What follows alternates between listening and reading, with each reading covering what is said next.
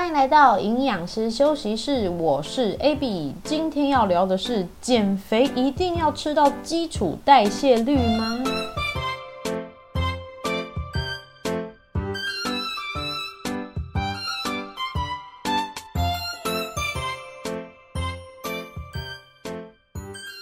嗯，最近我妹妹从英国回来，目前跟我一起住。哦，对，大家放心，她有去集中检疫所隔离过了啊。再加上因为我要出门教课的关系，每周都需要快筛。总之呢，该做的都有做，可以比较放心啦。为什么我要提我妹回来的事呢？因为她一回来，我的生活势必就会有点不同，饮食是最受影响的。你知道我前天。称体重的时候超爆惊讶的，平常早上称我大概都会在五十三公斤左右，但前天晚上我称的时候上升到五十五哎，营养师也是凡夫俗子好吗？也会被那种刷爆的体重吓到，反正整个就很意外，但我立刻冷静分析一下，就是在心目中自言自语那样，嗯，可能是刚好遇到生理期。哎，不过平常呢都是上升一公斤而已啊。哦，那也可能是前天我练背的时候有加重，也许重训的肌肉恢复也会有影响啊。再来最重要的就是我妹一回来就跟我大吃，尤其是那个，因为她在英国都是吃那种冷冷的东西比较多啊。那他回来之后，就是指定要吃麻辣火锅啊，要加一堆王子面、年糕、冬粉，然后吃完还要吃什么串冰啊、面包、饼干。那听下来，你应该有一点 sense，会知道这些都是就是重口味加上糖类，反正跟我自己之前吃的内容是差很多的，就是糖量的比例明显的高出来。好，那这边有复习一下哈，之前有说过。体内每存一克的肝糖，就需要额外三公克的水，所以也许对我来说呢，突然补了很多的糖，也难免会造成这个体重巨幅的上升。但整体来说，体重幅度还是有落在一两公斤的范围之内啦。警觉一下，很快就可以降回来的。那从那时刻起，我就立刻的告诉我妹说，明天开始减糖，多吃蔬菜。反正就是有一个营养师的姐姐，就要这样随时配合。那现在三天过去啦，体重果然就有降回原本的基准线，跟自己的预测是一样的，那就哈松了一口气。所以说，平常到底要不要有量体重的习惯呢？我个人觉得是一定要的，因为这是关心你自己体态最简单的方式哦。至少你可以知道你的平均值还有高低峰在哪里。虽然有些说法是不要天天量体重，因为怕会去影响心情嘛，但。就是因为你不知道为什么才会影响心情啊！如果你明白你体重高低的原因，心情的波动自然就不会那么大，不会因为体重一时改变而不安。那么人不安就会有压力，有压力就容易做出不明智的行为，你懂吗？好，所以说啊，你要知道自己的体重起伏原因，就不必担心要时常面对体重计哦。我是比较支持。固定规律测量体重来管理自己的体态。那么说到这个记录体重啊，哦，我还蛮推荐那个 iPhone 的健康的 App，它的名字就叫健康两个字啊，它也可以记录睡眠啊、生理期，还有走路的步数等等，有的没的。有兴趣的朋友可以查看看哦。前几天有朋友提供一个主题给我，这个问句呢就是。减肥期间一定要吃到基础代谢率吗？这个问题我也不是第一次看到了，但很多问题对营养师来说不是大问题，就没有放在心上，很容易忘掉。除非我一直被问，我才会比较有印象。那我要说的是呢，当问题是你本身特别在意的事情，它就一直重复出现在你的生活中哦。那我今天就来分析一下这道关于基础代谢率的题目，希望至少能够帮大家消除它对你造成的疙瘩。减肥期间一定要吃到基础代谢率吗？首先你要了解为什么你需要担心这个问题，是因为你怕你瘦了，但是你又损失基础代谢率，你很怕你瘦下来没有办法吃的像以前一样多。还是说你怕你瘦下来很容易复胖，对不对？好，这些是我依照工作经验归纳出来的推测啦，不晓得有没有说中大家的心声。其实心中的担忧越多呢，减肥之路就会走得越辛苦哦。因为不确定的心情呢，很容易让人失焦，啊，降低执行的效率。就好像是你在上班做事，如果都需要主管说 OK 才能做的话，那你又不了解你主管的行事作风，在他底下做事一定会很累。总之呢，面对自己的体态管理也是一样的道理，你一定要先熟练一些关键名词的意义，这都是很重要的基础功夫。所以我们就来了解一下基础代谢率这个名词。好，基础代谢率它的英文是 basal metabolic rate，啊，简称 BMR，啊，也有人写 RMR，好，他他们两个的意思是差不多的，只是他们在测量。呃的严格程度有不同，反正如果你在爬文的时候看到 BMR、RMR，可以把它们视为是同一件事情。那么基础代谢率呢？它指的是在自然的环境温度之下，啊，我们的身体休息没有活动的时候，维持现有的体态去进行呼吸、心跳啊，保持体温等等体内平衡所需要的热量。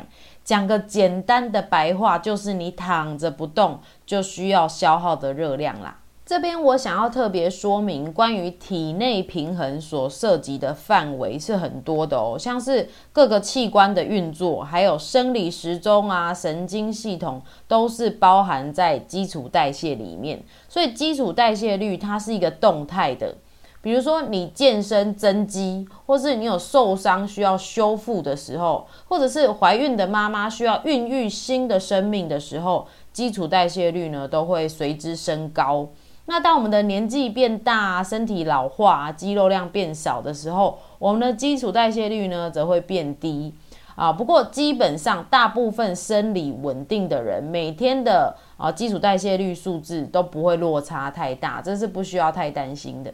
基础代谢率占据我们一天所需要的热量，大约是六十到七十 percent。那另外的三十 percent 呢，就是我们的运动、还有非运动以及食物消化所需要的热量。好，所以基础代谢率是占据我们一整天还蛮大比例的这个需要的热量来源。那么，如果今天一个人他一天所需要的热量是一千八百大卡。乘上零点七去粗略估计它的基础代谢率哦，就是我们刚才说嘛，百分之七十大概是基础代谢率。这个一千八乘上零点七得到一二六零，好，一二六零大卡大概就是它一天的基础代谢率。依照减肥的热量赤字概念来说，其实光是它吃只有吃到基础代谢率就可以达到减肥的目的了哦。那回到我们今天一开始的发问，说减肥一定要吃到基础代谢率吗？会有这样的发问，也许是因为希望可以更快达到减肥的目标哈。那关于这一题呢，我的回答是不一定。但是如果你不吃到基础代谢率的话，会很难长久执行。因为很明显嘛，一整天要吃到低于一千两百大卡的食物，说真的非常的少，尤其是外食族啊，随便吃一餐都是七八百大卡以上，除非你真的超有把握，对食物热量的估算很了解啊，有信心去做，好去吃那些比较低油的、啊低热量的食物，那也 OK。这边要注意的是哦，饮食低于基础代谢率所需要的热量哦，你不给身体足够的基础热量的时候，它会想办法自己去找能量来用。短期几天基本上是不会怎么样的，但是长期的持续热量吃不足哦，身体可能就会开始停摆一些比较次要的生理现象哦，比如说女生的生育功能，生理期就会有点乱掉。那整体的热量不足，相对的，我们必须的脂肪，还有必须的蛋白质，这些营养摄取也会不足啊。那么你的毛发、指甲生长就会变得比较慢，容易断裂，或是有皮肤干燥、粗糙的状况。好，总之呢，一切原本该是体内平衡的状态，会因为基础代谢受到动摇，那就开始不平衡。当然，我要再一次的强调哦，以上讲的现象都不会是一夜之间发生，你绝对不会因为一天没吃到基础代谢率而怎么样，偶尔几天没吃到基础代谢率，其他的日子有吃足够，就不需要花时间去担心以上的事情哦。讲到这里，减肥一定要吃到基础代谢率吗？好，由于减肥的计划呢，通常会超过三个月，所以我的建议呢是至少吃到基础代谢率，它执行起来会比较舒服，因为你比较有热量的额度啊，去安排好吃的食物啊。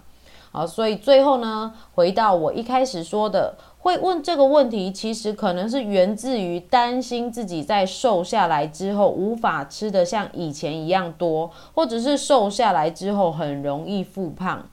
这边需要让有这个疑问的人去了解一件事哦，就是无论你用什么方式减肥，一旦我们的体重减轻之后，基础代谢率都势必会下降，因为你的身体体积变小了。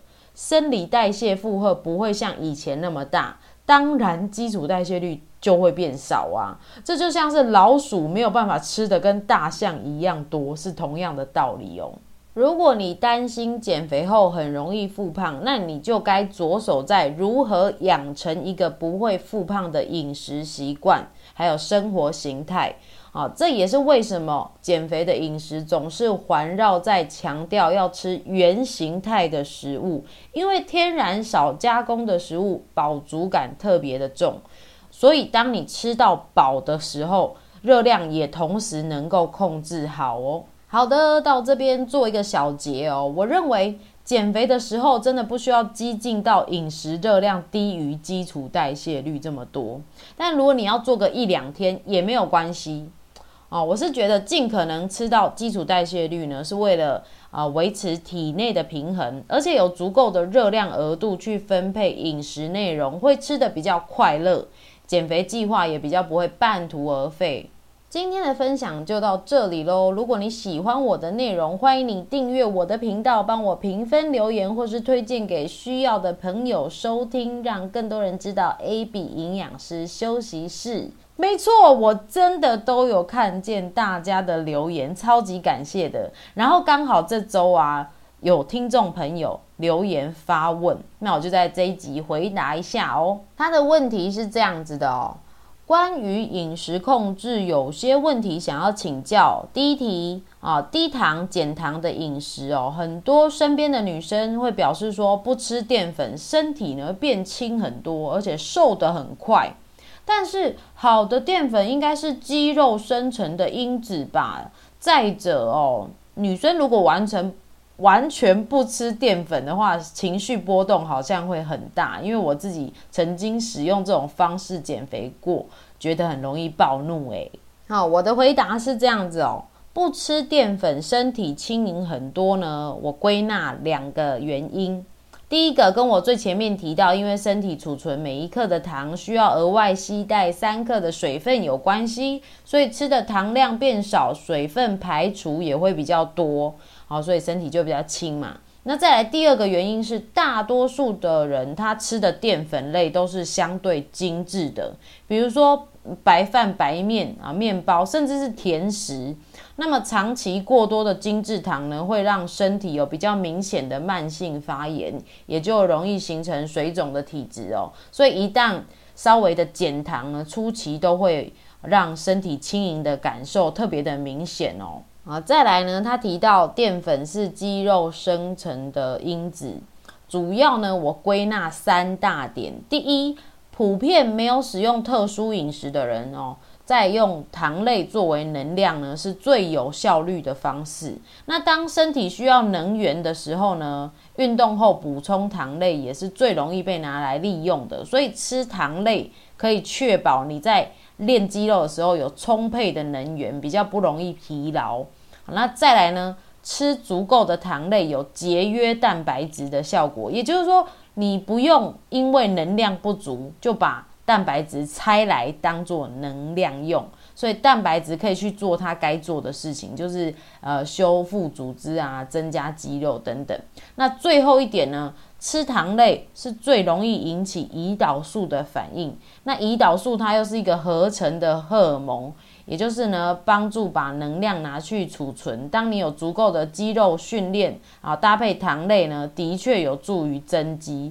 所以说，呃，的确你吃呃适量好的淀粉，对于增加肌肉是有帮助的啊。但还是要强调，这里所说的糖类都是复杂性的糖类为主哦，也就是，呃，带有其他的营养纤维，比如说地瓜、马铃薯、根茎类啊、糙米、燕麦，哦，都是比较好的。如果你要吃面包、蛋糕来增肌的话，多数的现象显示，这样应该是比较容易增肥啦。再来。最后，他问到淀粉不吃的话，情绪波动会很大，很容易暴怒。这一点呢，我有归纳两个原因，一个可能是原本就对糖类比较依赖的饮食，哈，这种人呢，大脑对糖会有上瘾。